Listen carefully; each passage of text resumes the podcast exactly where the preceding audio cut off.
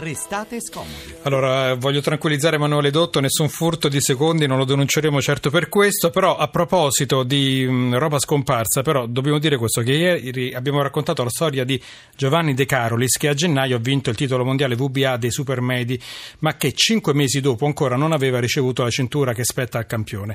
Allora, voi non ci crederete, ma ieri sera a De Carolis è arrivata una bella mail dalla Germania nella quale si parla di tutt'altro, ma all'ultima riga gli organizzatori di quella serata gli chiedono non è che oggi ti è arrivata la cintura perché proprio in giornata l'abbiamo spedita con un corriere veloce. Allora diciamo così che gli abbiamo portato fortuna, siamo contenti di questo, resta però tutto quanto il tema del rapporto tra il pugile e la federazione e gli organizzatori, però non è questo il momento per discuterne perché adesso è il momento di discutere di altro. Eleonora. E allora parliamo del museo italiano più visitato al mondo, la Galleria degli Uffizi a Firenze, 2 milioni di turisti l'anno anno circa.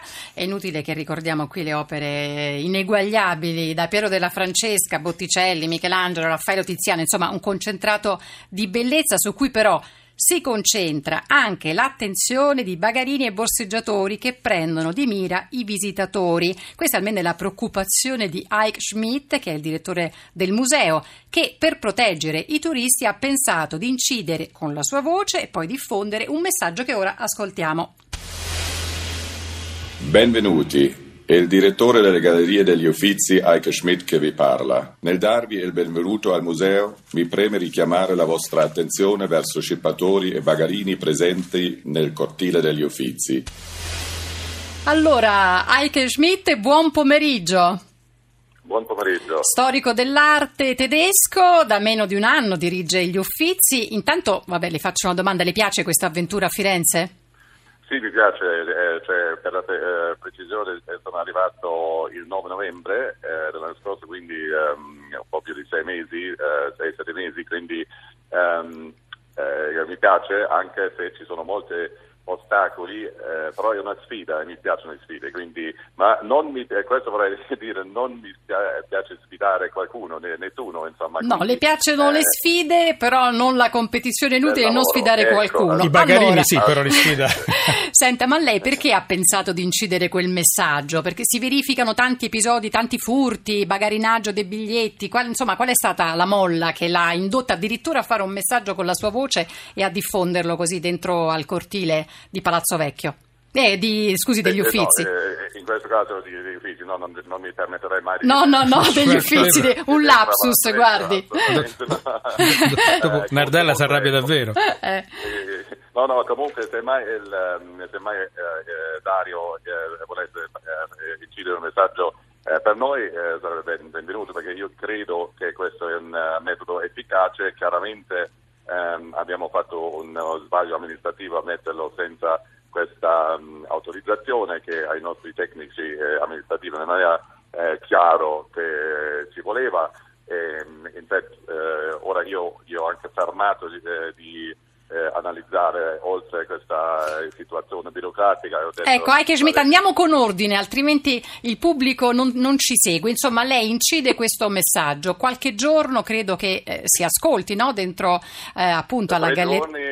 Ecco, devo dire che ehm, abbiamo. Ehm, era comunque molto utile di averlo perché abbiamo mm. visto eh, per esempio come potrebbe funzionare eh, un messaggio così. Inizialmente il primo giorno eh, c'era questo messaggio eh, di cui ehm, ha fatto sen- eh, sentire la prima parte, poi eh, la parte più lunga da informazioni precise sull'accesso, su dove si comprano i biglietti, quali sono i prezzi veri dei biglietti, perché questo che avveniva sempre praticamente ogni giorno più volte è che qualcuno ha comprato un biglietto da un bagarinaio fuori eh, degli uffizi, è entrato... e si è reso conto che, che, lo pagava meno, che lo avrebbe pagato meno? Molto di meno, invece di 40-50 euro come talvolta è eh, 12,50 euro. È una bella differenza, ma questo anche per difendere insomma eh, tutto diciamo la onorabilità del, anche del paese e poi di questa istituzione meravigliosa. Allora insomma per andare poi a stringere, lei per tre giorni eh, viene trasmesso questo messaggio, anche gradito, ma Utile, che cosa succede? Utile. utile. ma che cosa succede in realtà? Ma uh, ora ieri sera mi è arrivata una multa dalla polizia municipale. Io inizialmente ehm, mi sembra mo- molto strano. ehm, e comunque, ehm, Di quant'è la multa? eh, io ho già pagato, prima cosa stamani. ehm, Quindi subito. eh, ho pagato eh, 295 euro ehm, eh, per eh, questa multa, per- proprio per eh, chiudere questa. Allora, di cosa l'accusavano, tra virgolette? Lei avrebbe eh, fatto una violazione al codice della strada perché Della che cosa, strada. della strada, perché cosa è che eh, vi siete dimenticati Eh, di fare? Cioè, perché non si per- può trasmettere un messaggio audio così dentro una galleria? per cosiddetta pubblicità vocale e questo ehm, ehm, ora non risultava a nessuno di noi eh, che bisogna fare. Ehm, comunque eh, io ora invece di guardare eh, ora se bisogna eh, come interpretare la legge, cioè l'unica cosa che veramente è importante è di guardare all'obiettivo e l'obiettivo comune di noi e la città di Firenze, del sindaco, è veramente di eh, ridurre e eliminare il fenomeno del bagarinaggio. Infatti Però, però abbia pazienza, se in- entrambi volete eliminare il bagarinaggio e se la cosa era utile, ma si doveva proprio arrivare alla multa? Beh, non lo chiedere a lui. penso- eh, non, non chiedere a me, esattamente. Eh, no, no, ma eh, eh, c'è, eh, c'è anche un, eh, un aspetto un po' ironico su, su questo, che poi proprio eh, a me arriva la multa, ma comunque questo è, eh, io l'ho eh, praticamente già dimenticato. Cioè, la cosa Mm. importante è ehm, abbiamo in passato già collaborato.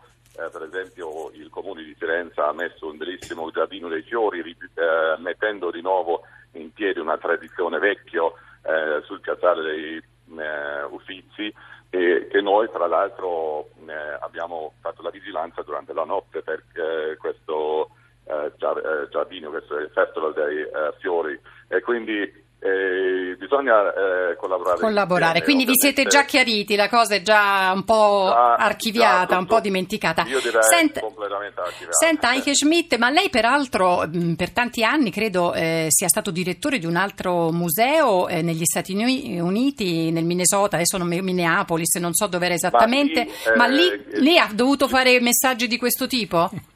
Eh, il eh, il museo di Minneapolis ehm, ha l'ingresso gratuito per tutto, Ah. per tutti, e quindi musei. lì non era necessario. Al contrario, in America in genere il fenomeno è l'opposto, bisogna proprio attirare la gente a entrare nei musei, non è che ci sono troppe persone che vogliono entrare al stesso momento, come- c'è un problema di lusso ovviamente che eh, nasce dalla ricchezza del- dell'arte, però non- Firenze non è unico al mondo, eh, messaggi simili eh, per esempio vengono trasmessi al Louvre, a Parigi, poi anche a Amsterdam, al Rijksmuseum e quindi... Quindi non è una eh, eccezionalità non è italiana. una no, Senta, no. le voglio fare, abbiamo poco tempo, però due domande brevissime. Ehm, la prima, il cratere che purtroppo si è aperto sul Lungarno, anche vicino agli Uffizi, vi sta in qualche modo creando problemi, oltre che crea problemi sicuramente a tutta la, cittadina, insomma, la città di Firenze, ma per il museo molto brevemente.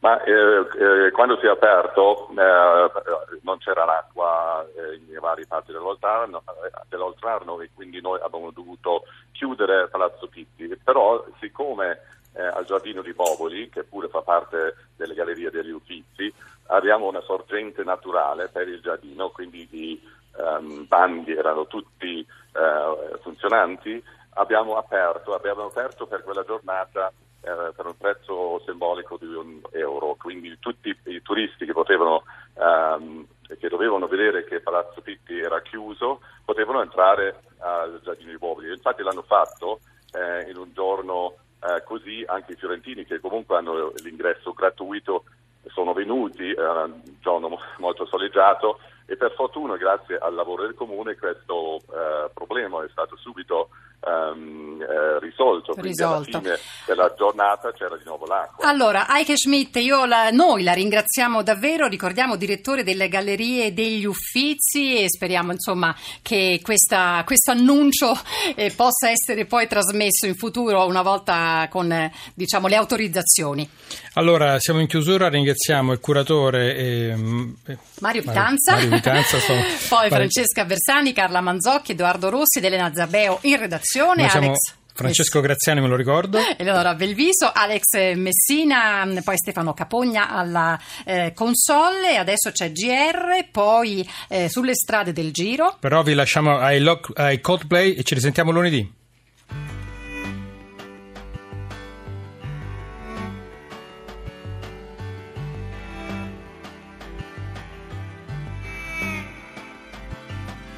Fixing up a car, driving it again. Searching for the water, hoping for the rain. Up and up, up and up.